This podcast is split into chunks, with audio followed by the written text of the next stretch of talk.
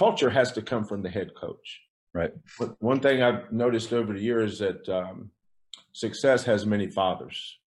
Failure is an orphan, and not not many not many people want to jump in on the failure wagon, but everybody wants to jump in on the success wagon. But as a head head coach, um, I think uh, role allocation to your staff is just as important as role allocation to your players. Hmm. Uh, because uh, failures failures going to come for everybody, and we want to develop a program here that we're known for overcoming our failures. Welcome to the Jamodi podcast, where we interview coaches and leaders to find out not just what they do, but how they do what they do. Becoming the best version of ourselves is Jamodi, just a matter of doing it.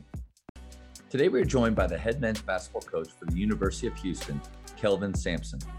Coach Sampson led the Cougars to the Final Four last season. Over his 40 plus year career, Coach Sampson has collected 667 wins.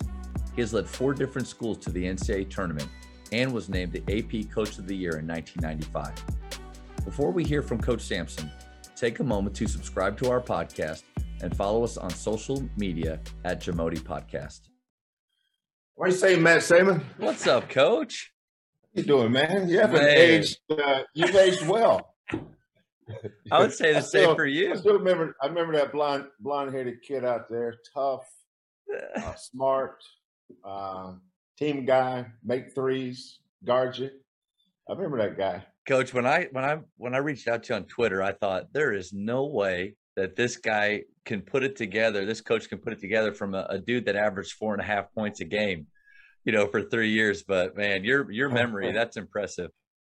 Yeah. Uh, uh, who was on your team? Well, uh, you know, uh, John Lucas and Lawrence Roberts were sophomores my junior year. Um, and we were kind of up and coming and Yeah. you know, knocking on the door a little bit. Our- Like our record didn't really reflect how competitive and how good we were. Mhm. But uh, and then then the next year everything changed. So Yeah. Yeah. yeah, Yeah, I, I remember I was um,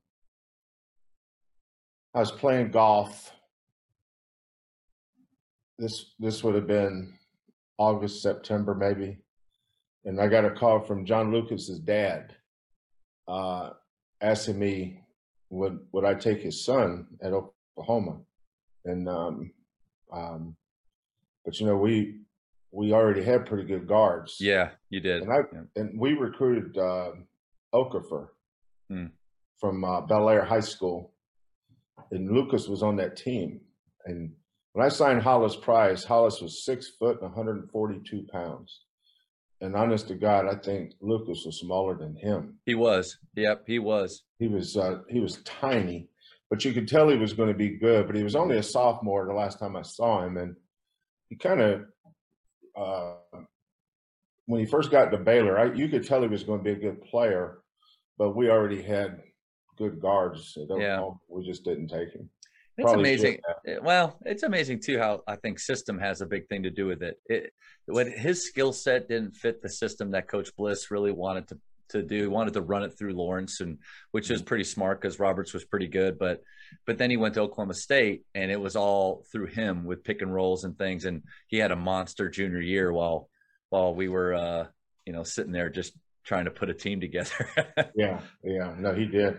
Wasn't he a Big 12 player of the year? yep, yep, that's right. year? maybe a senior year uh they Mm. finished up that way and they made a pretty deep run too and Yeah, but then i mean golly he played in the league for a little while and 10 Yeah. years. yeah it's incredible 10 yeah. year, 10 Hol- year. hollis price was one of my favorite guys to compete against uh, and your teams i mean i just always loved how hard your teams played and Yeah, yeah but he was special and especially like you said small but man what a competitor he's right.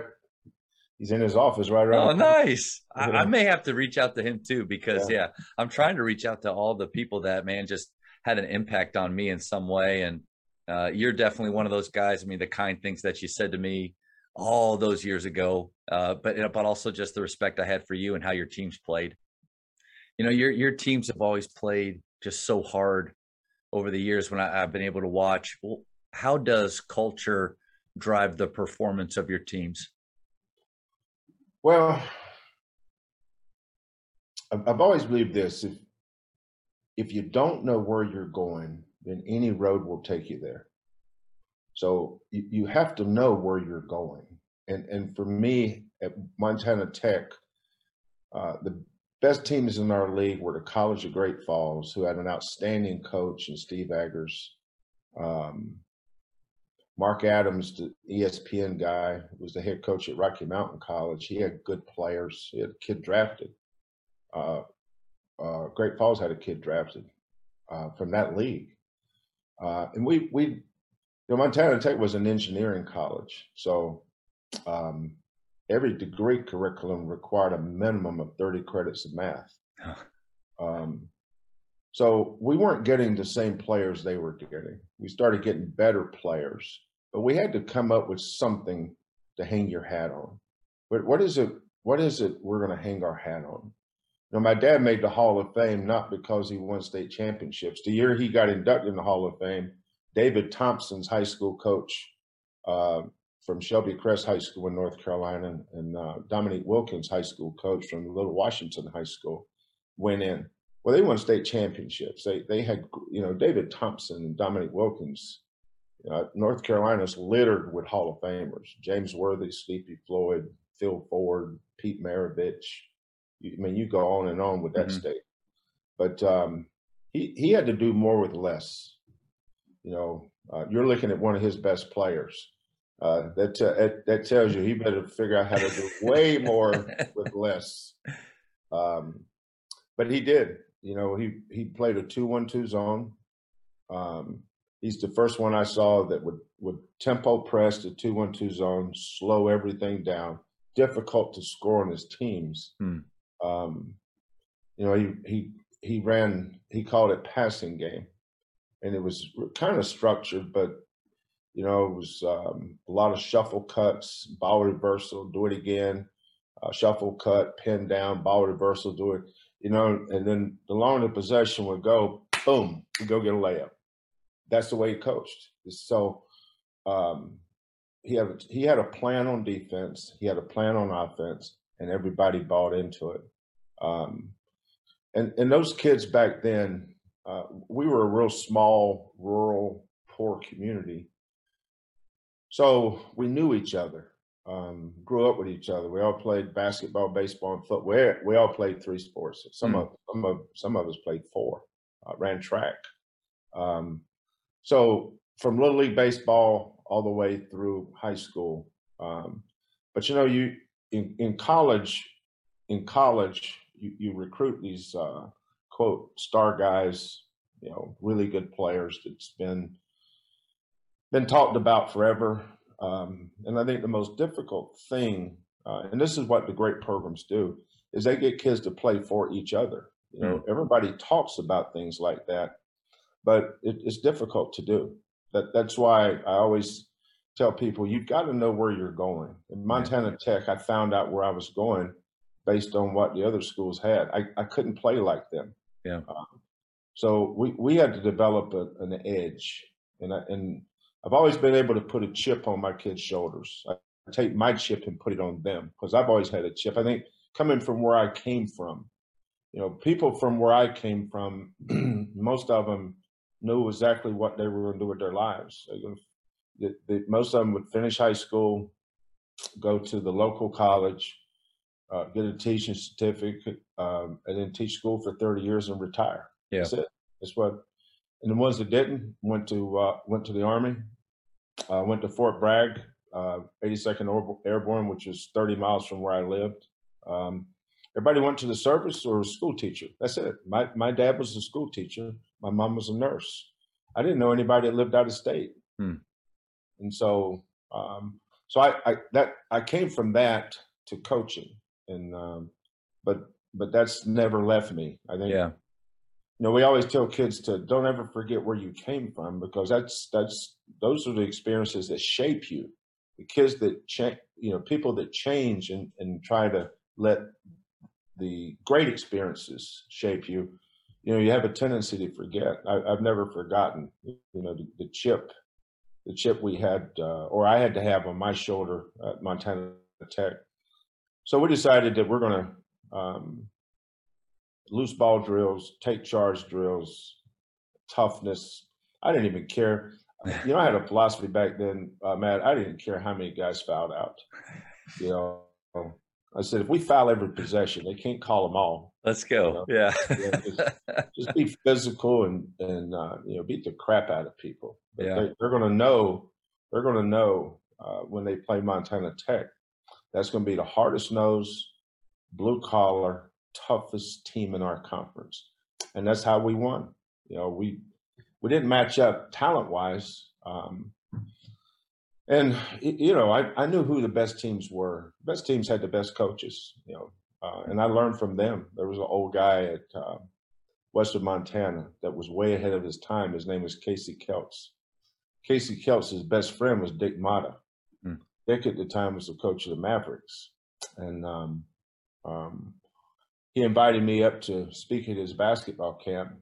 You know, when I was head coach at Tech, when I went to Tech, I was 24. I was 25, turned 25 in October. So um, these guys were all mid 40s to mid 50s, been at their schools forever, were legends in their community. And here's this kid from North Carolina by way of Michigan State. Who is he?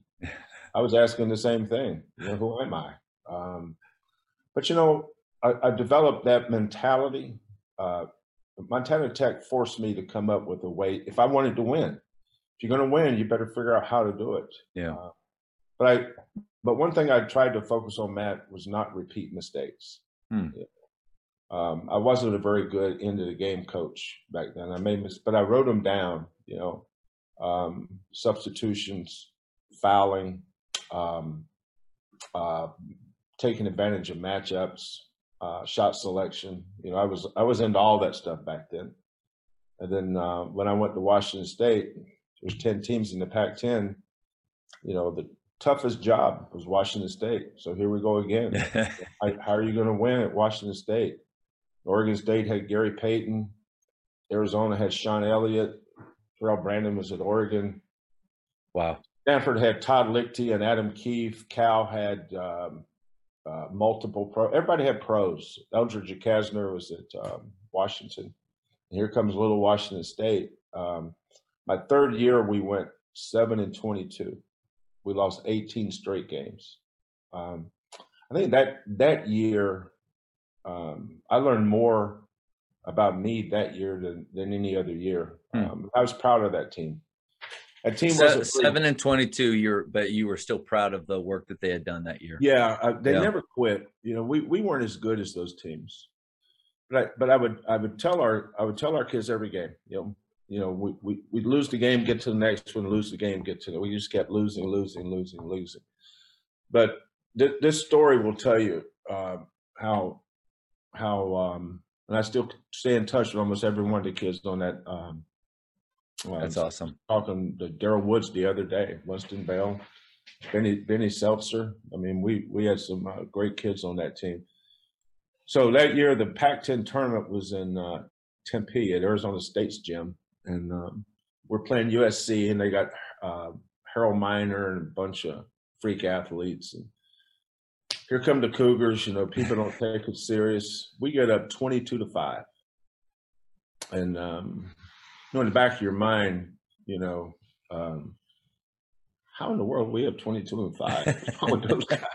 but they didn't take us serious, but we did. Yeah. You know, our, our kids, even though we had been beat up, we've been bloodied, that we weren't knocked out. We, we were still fighting. We're still trying to get to the, it's a 15 round fight, right? Yeah. Well, you don't, you know, if you're losing, you, you just keep fighting, knock you down, get back up. I mean, those are lessons you learn. That's a great foundation to build a program on. It well. is. Yeah. It really is, Matt. And uh, we wound up losing that game, which was our. We were one and zero oh in the Pac-10 that year, and then we lost 17 straight. Our our two best players, David Sanders um, and Todd Anderson.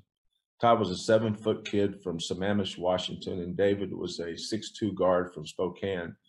Todd averaged 13 and 7 the year before, and David averaged about 14 he he he was a little bit ahead of his time. Um, he was Mark Price from Georgia Tech, hmm. really good shooter. But it's weird. I lost them all. I lost both of them early December, And um, It's hard to overcome time- that. Time. Yeah, and at the time we lost. We'd been out to Knoxville, Tennessee. Uh, Allan Houston uh, was playing for Tennessee at the Wow, time. amazing players, man. Yeah, yeah, and and we almost beat them. We beat. Uh, uh, it was an 18. We beat two teams, and we lost to Tennessee. Hmm. And I said, we're you know we were probably a uh, uh, eight and ten, uh, maybe nine and eleven if things went well. Um, uh, conference team. But when we lost those two kids, my best players became freshmen and first year JUCO kids, Hmm. and that's um, that's a tough recipe. But that's the way it is. Yeah. You, know, you Yeah. don't, you don't. But that that team fought all the way to the end. Yeah. Uh, Twenty-two to five. I think we lost maybe by eight or nine. They they woke up and realized we were we weren't going to roll over. But uh, that that year, and I tell people about that. You know, there's a, a there's a ladder over here in the corner. Let me see if I can Oh yeah, yeah, see that ladder. yeah. Joe Castiglione sent me that ladder, and um, the, the ladder says, "I hope you'll need to use this a lot during your journey as a Houston Cougar." Well, we've we've cut um, two nets down here from winning championships. Yeah. and I and I tell our kids all the time. I take this ladder to their first practice, and I set it up, and I said, "You guys were going to get the wrong idea about why I set this ladder up." I said, I want you to look at the first step. I said, the first step on that ladder um, is your first step on the ladder to success. I said, your first step is going to be failure for every Mm. one of you. It's going to be a, a, a, a practice where you got your butt blistered, where you had to run, run forever. Uh, you're not playing hard enough. You're not rebounding hard enough. Uh, you're not uh, getting on the floor hard enough. Um, and those are going to be failures for you. Um, if you go to class, you be a good person, um, make good decisions off the court, your life will go fine. But on on this court here, it's a different life. These are the things you have to do. But I said, those of you that that choose not to, that first step will be failure. Hmm. Now, after that, key is to get to the next step. And then once you once you take the necessary steps, don't skip steps. Every step represents a different stage in the season. Love that. And um, and so I take the ladder, put it back in my office. It's always here for our coaches to see. But you know there's a there's a symbol there's a symbol to growth. You know, failure is a lot of things. It's falling down, getting beat up. But you know, you really never lost anything till you quit. As long as you don't quit, you know, you'll you can fail, failure represent you fail in a lot of different ways. Uh, life life will life will throw you some fastballs that will hit you, but you've um, you can't quit. Can't Yeah. let other people define who you are. You have to know who you are, and I think that's how you develop your culture. You you know the culture has to come from the head coach. Right. One- One thing I've noticed over the years is that um, success has many fathers. Failure is an orphan and not not many not many people want to jump in on the failure wagon, but everybody wants to jump in on the success wagon. But as a head head coach, um, I think uh, role allocation to your staff is just as important as role allocation to your players. Hmm. Uh, because failures failures going to come for everybody, and we want to develop a program here that we're known for overcoming our failures. Um, success that's a byproduct of um, a lot of things.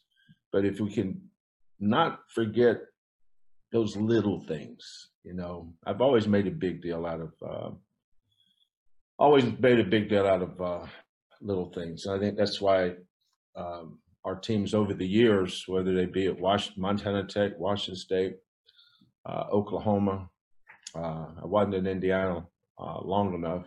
Um, and then here at Houston. So it's been it's been a uh, wonderful journey, um, Matt. But those formative days at uh, um, Montana Tech, so appreciative of that opportunity to fail, and I did, but but I learned from it.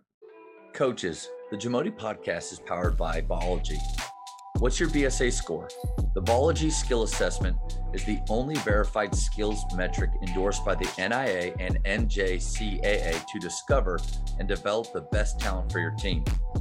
This 10 minute, 100 shot test can be taken for free today on the Bology mobile app. Elevate your game.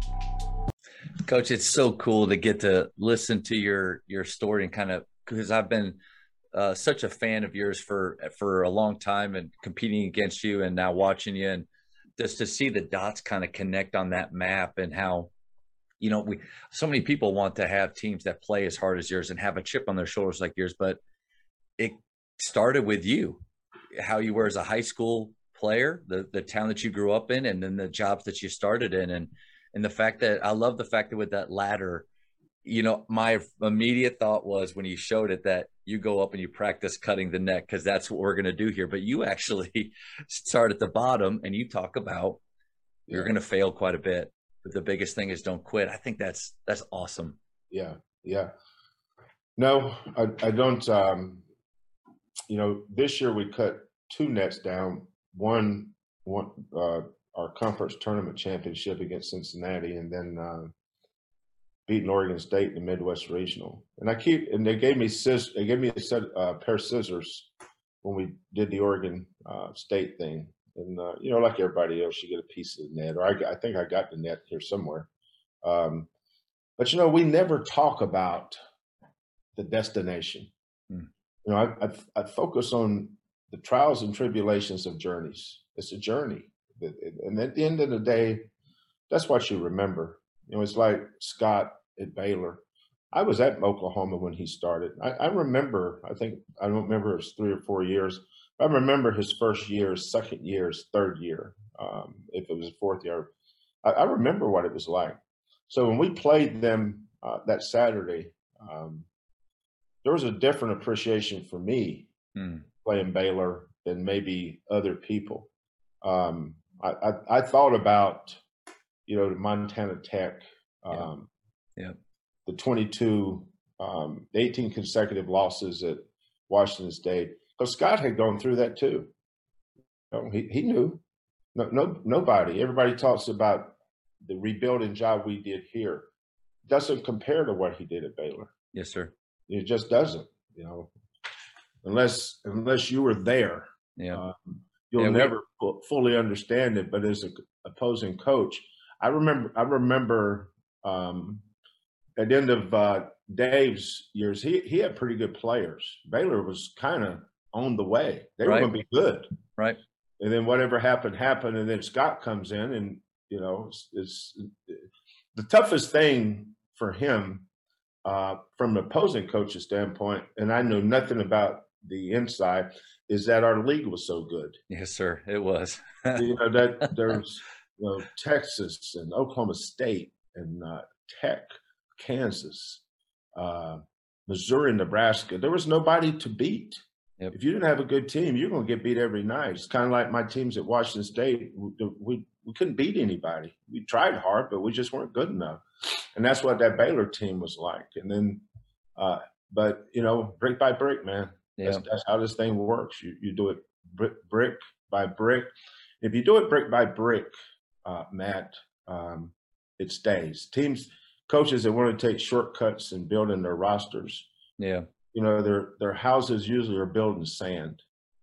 It catches up to them. Yeah, if you do it the right way, sustained success means that you build a program. Mm-hmm. You know, one hit wonders means you just had a good year. So yeah. um, Scott has built a great program, and and that program's been built on uh, uh, his culture. Yeah, you know, culture culture is a, a, a word that's a synonym.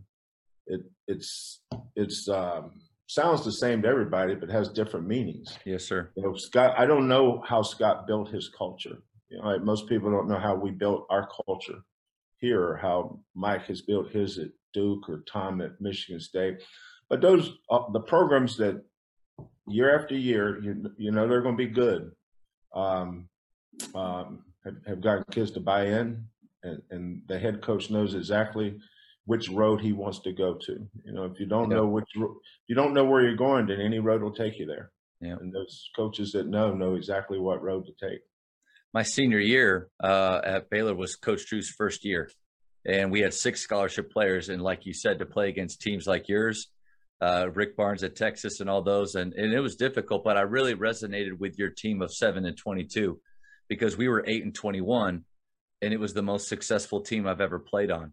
Mm-hmm. Uh, just because we showed up and we played hard and we didn't quit when most people wouldn't have uh, of uh, blamed us for quitting.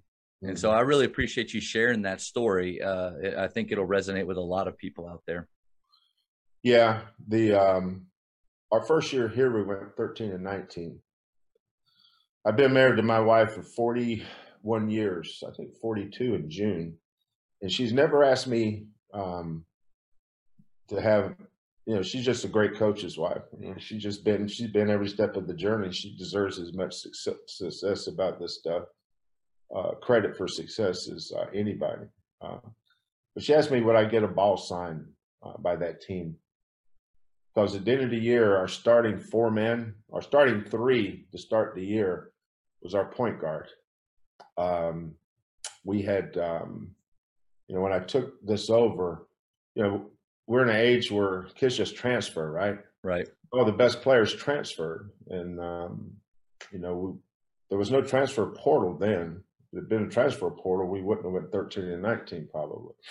But you know, we just we just picked the pieces up and said we're going to build a culture. It's going to start this year. Here's why we're going to do it. If we lose games along the way, then so be it. I don't care.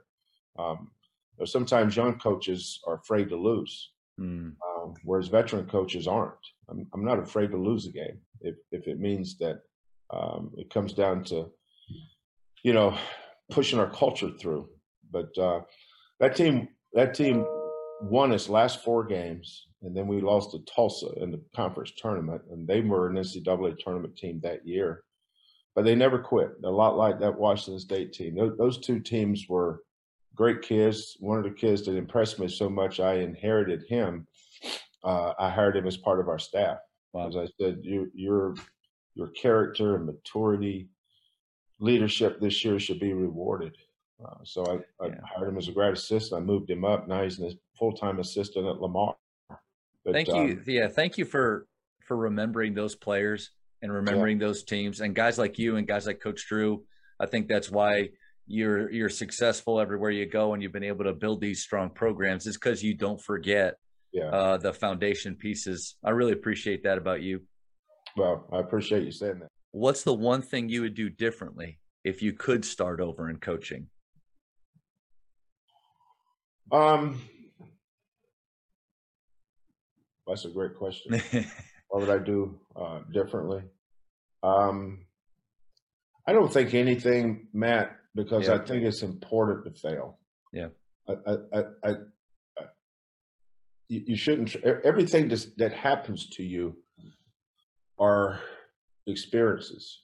You learn. You learn from your failures, and you learn from your successes you know, we're we're all human beings, which means that, um, um, you know, I, I really I really believe that that coaches have to take seriously um, their role as being mentors uh, for these kids.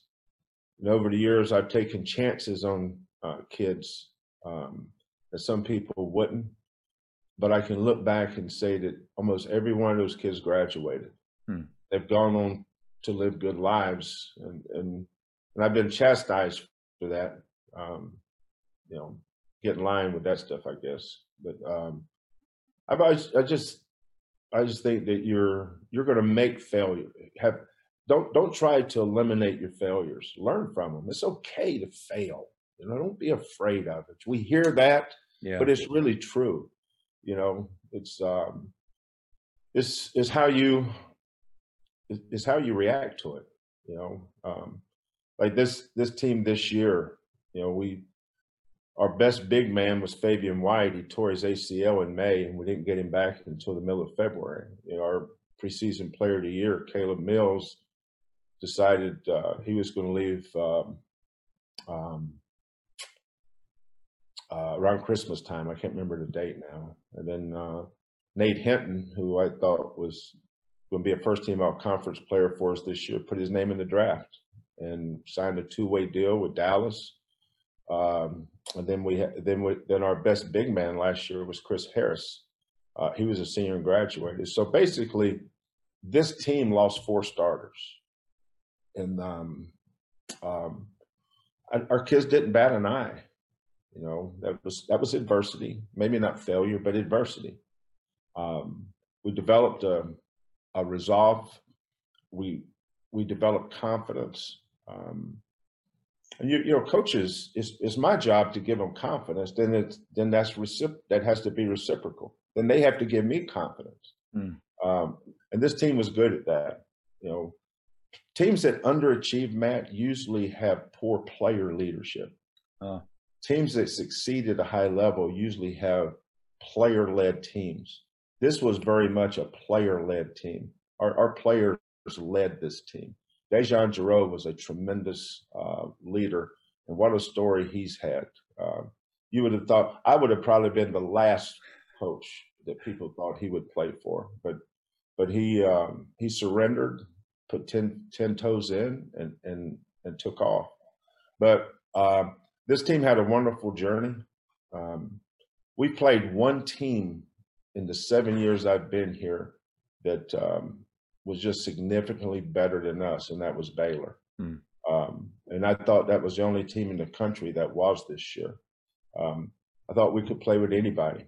Yeah. Um, but that that team was that team was like Gary. There's three. I played against, coached against three players in my career that could dominate the game at both ends. Uh, Gary Payton when he was at Oregon State, Jason Kidd when he was at Cal, Wow. and Davion Mitchell from Baylor. Wow. Um, I've had a lot, seen a lot that were great at this end, but that end not very good. Th- Yeah. Those three guys are elite. Payton and Kidd uh, offensively were monsters in college. So was Davion Mitchell. Yeah. Then you turn around defense, he just, it's like Deion Sanders. chest bumping you, chest Yeah. bumping you. Oh, Yeah, incredible. I, I loved him. I, I, Yeah. I told Scott, you know, Scott and I became good, have become good friends. Um, Mm. But I told Scott that, you know, um, I don't know if you'll ever have a team like this, but in, in, enjoy it. yeah, uh, And, and that's good advice. Yeah. yeah, enjoy enjoy this team. You, the teams like this just don't come along uh, very often. Sometimes when you see somebody every day, like the Baylor fans or the Baylor media, uh, you you have a tendency not to understand how great they are. Yeah. But this this team in 2020 21 was um, uh, by far the best uh, men's Division One basketball team in America, Wow. and it wasn't close. Wow. The Jamodi podcast is powered by Sideline Interactive. Sideline Interactive is the leading manufacturer for high quality, innovative scoring tables and LED video display boards that help coaches and schools bring more excitement to fans, create huge fundraising opportunities, and make their jobs easier. Visit sidelineinteractive.com to check out their amazing products. You mentioned something a second ago about giving players confidence and can you and I love the idea of them reciprocating that, you know, back to you. Can you go into a little bit about what are some ways that you do instill confidence in your players? Well, confidence comes from preparation. Mm. You know, um, you know, I have a thing written on my board. I tell my um, my I have a big whiteboard over here, and I'm constantly writing ideas down. And so I love to come up here on Sundays Uh, because I know I'll be here by myself, and I can. Uh, I've got a big monitor there. Um, I'll pick a game that I want to go watch. Um, um, I have everybody, uh, my video people have these things edited down to the minute where there's no stoppage and play. I don't, Right. I don't, I don't listen to what the announcers say. I just watch the film. And then I just start getting ideas and I start writing them down. But uh, one of the things that we believe in here is player development. Mm. If you're not going to recruit five stars, then you better develop five stars. love that. Love that. Um, and we, we're not a recruiting program. You know, we have to we have to get kids like um, Marcus Sasser, who nobody wanted out of high school. You know, um, Fabian White from Atascocita High School. You know, we get kids that aren't, you know, people don't know quite a lot about, I don't think I've ever had a top 25 recruiting class in 32 years of being a head coach. Hmm. But we we do a good job here development because of one thing. I tell our assistant coaches we have to be the gym rats. You know, kids aren't gym rats like they were before, but there's a reason for that. You know, there's so many built-in distractions they have. I think the the social media thing, the phone thing, I, I had to adjust to all that stuff. You know, Yeah. just- you know, I used to have rules: don't bring your phone here. But those kids can't live without the phone. That's right. You know? That's And right. Uh, so I just I just gave up the fight on that, and I just said, you know what? That's part of evolving as a coach. You know, in coaching, you better learn to coach one eye open and one ear closed. oh, that's awesome. You start trying to see everything and hear everything, you you're gonna wind up doing everything but what you signed up for, and that's to coach your team. Wow. Um, but I think the the more we get our kids in the gym, um, I've got my assistants are great coaches. They are. Kellen is going to be a great head coach. Quannas White is going to be a great head coach. Alvin Brooks was my third uh, assistant. He just left to take the Lamar job, and I moved a my video coordinator up to his position. Hmm. The reason I moved my video coordinator up is um, I'm I'm a little bit leery about hiring, you know, guys that are great recruiters. I don't want a great recruiter. I want a great person. I want a great guy that wants to develop these kids. You know, we're not going to out recruit anybody. So why am I trying to do that? Yeah. You know, I don't all of a sudden want to start uh, a bunch of five stars. Not that I wouldn't take some, right. but that's not who we are. You know, it's just not what our. And you have to be true to who you are. You know, Quentin Grimes was a five star. Um, had a very average to below average year his junior year. Got a lot better as the season progressed, but uh, um, but Quannas White hadn't. The impact Quannas had on him cannot be understated. Hmm. You know, his confidence came from his preparation, from his work. Uh, that's where you get your confidence. Me telling you, that's okay, son, uh, keep shooting. Um, that's not giving you confidence. That's that's just throwing false hope out there. Right. Uh, your your confidence comes from sweat equity. Hmm. You know, and, and and if you don't have sweat equity, then you don't deserve to succeed. There's there's a difference in owning something versus renting something. A good night, one out of ten nights, it means you rent you rented your sweat equity. When you have ten great nights, and I'm not talking about uh, where you score 20 points a night, where you impacted winning 10 straight nights. That's what sweat equity comes down to. You know, we, we have different charts that we track, like offensive rebounding. When the ball's shot, how many times do we tip it? Not get it, tip it. Getting it, everybody sees who gets it, but not everybody sees who tips it. When we we beat Rutgers, we were not very good that night. Deserved to lose. We should. We we could have easily lost to Rutgers. We're down five with a minute and 12 seconds to go. Quentin Grimes goes to the free throw line, misses two free throws. When the ball hit the rim, boom, we have this thing we call Australia, where one guy tries to get across to the other, uh, inside the other uh, block. The other guy loops around, boom, we tip it out.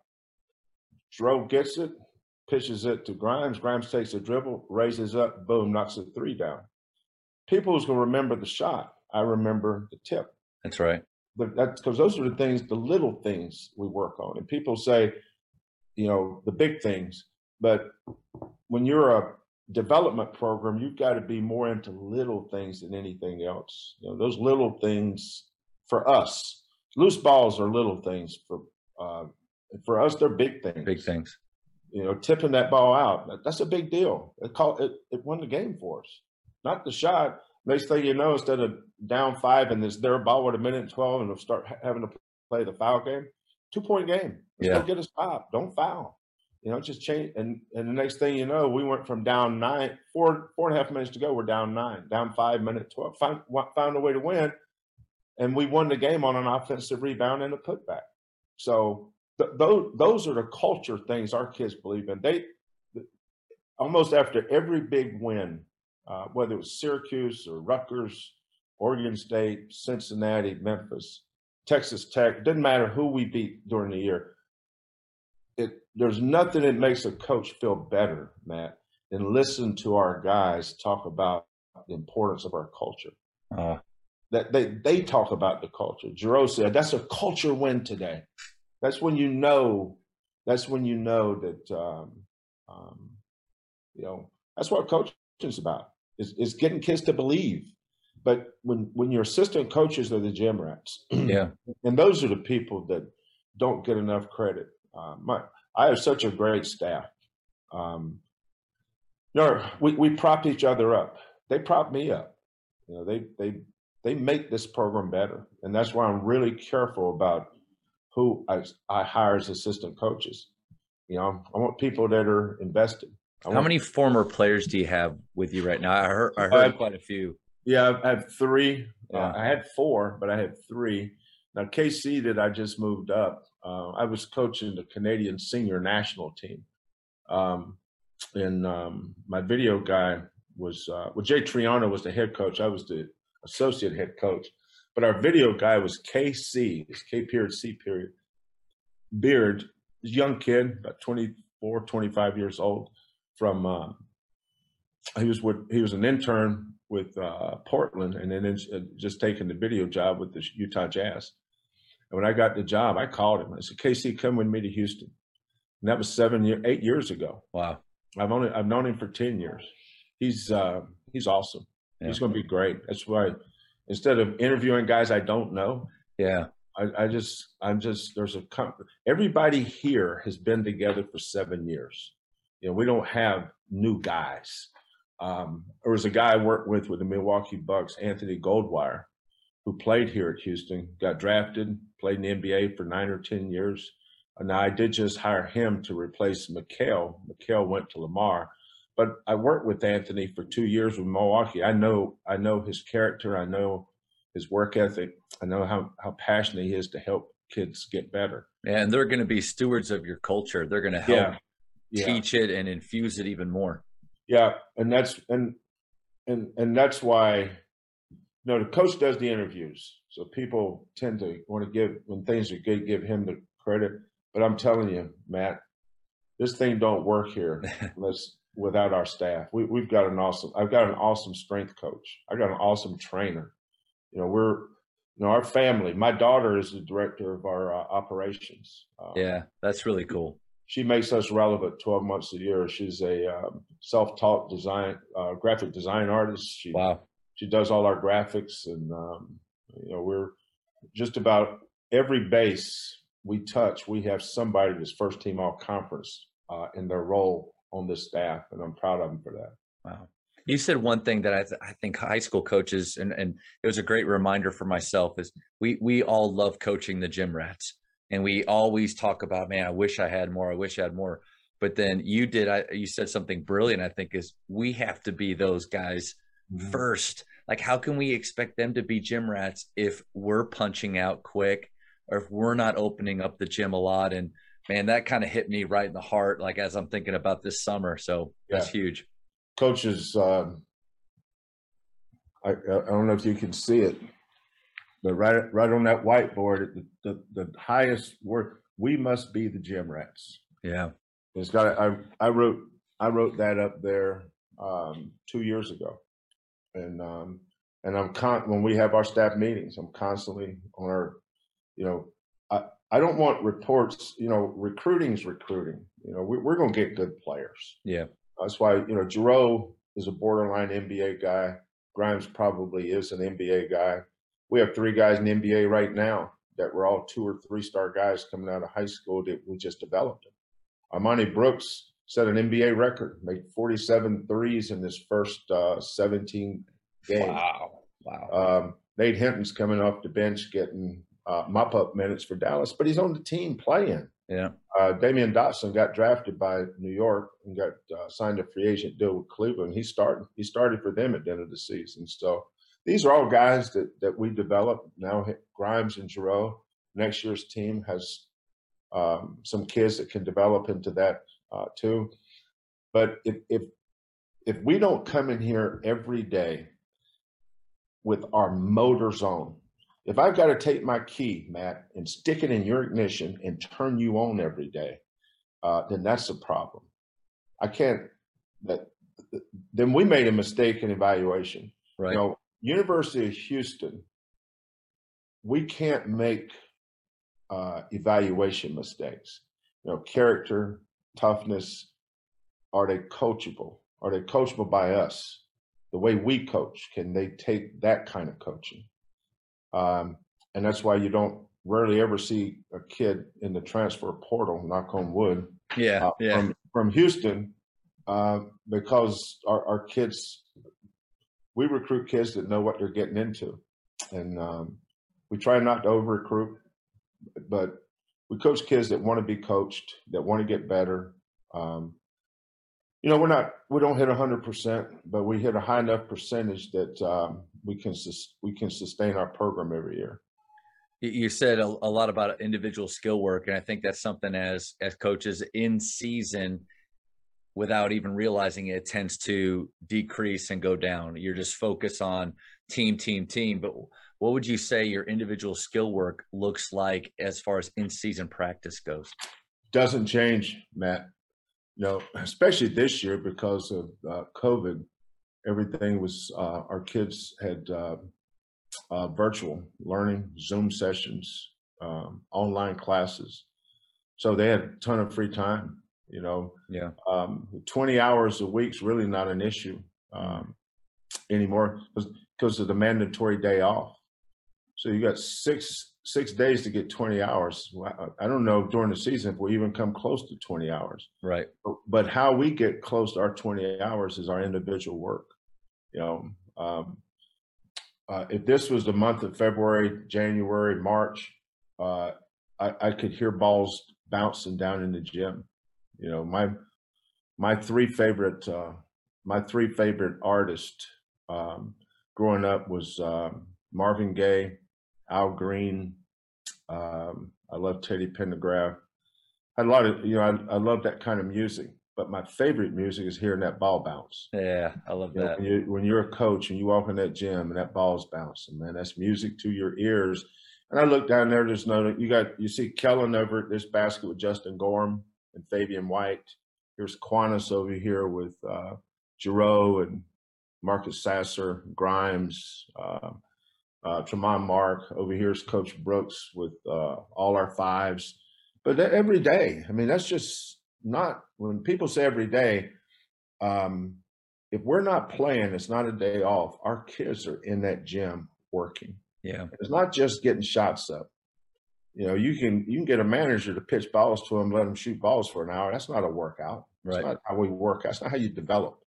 You know, we we work on um, our, our pick and roll defensive uh, responsibilities. Uh, we work on our doubling into post responsibilities. We work on uh, uh, you know, getting tips on miss miss free throws. We go through everything, you know, and then we have two guns, and then they come in at night and they get on those guns. But you know, when you create a culture of we have to outwork you to beat you, um, uh, and you and you've got those kind of kids. Not every kid will buy into that early. You just wear them down. I love that you just wear them down and then and then when they have a little success in the game boom whether it's a halftime after the game the next day at practice i make a big deal out of it and that's where that confidence that you're giving them because of that preparation that they put Absolutely. in the, the, light bulb turns on for them yeah they they own it they yeah. own the house if you're not you're not putting in the work if you haven't prepared then all you're doing is renting mm. and, and uh, renting that means you got to uh, pay rent every month when you own it it's yours yeah it's yours. It's, you, you've owned it because you worked hard enough to earn the right. You now it's sweat equity. Yeah. And, and um, nobody's ever drowned in their own sweat, Matt. You know, um, working is um, working is sweat equity. You guys, you got to get in there and work.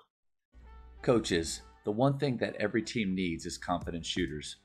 The last eight years at Grapevine Faith, our teams have averaged 354 made threes each season.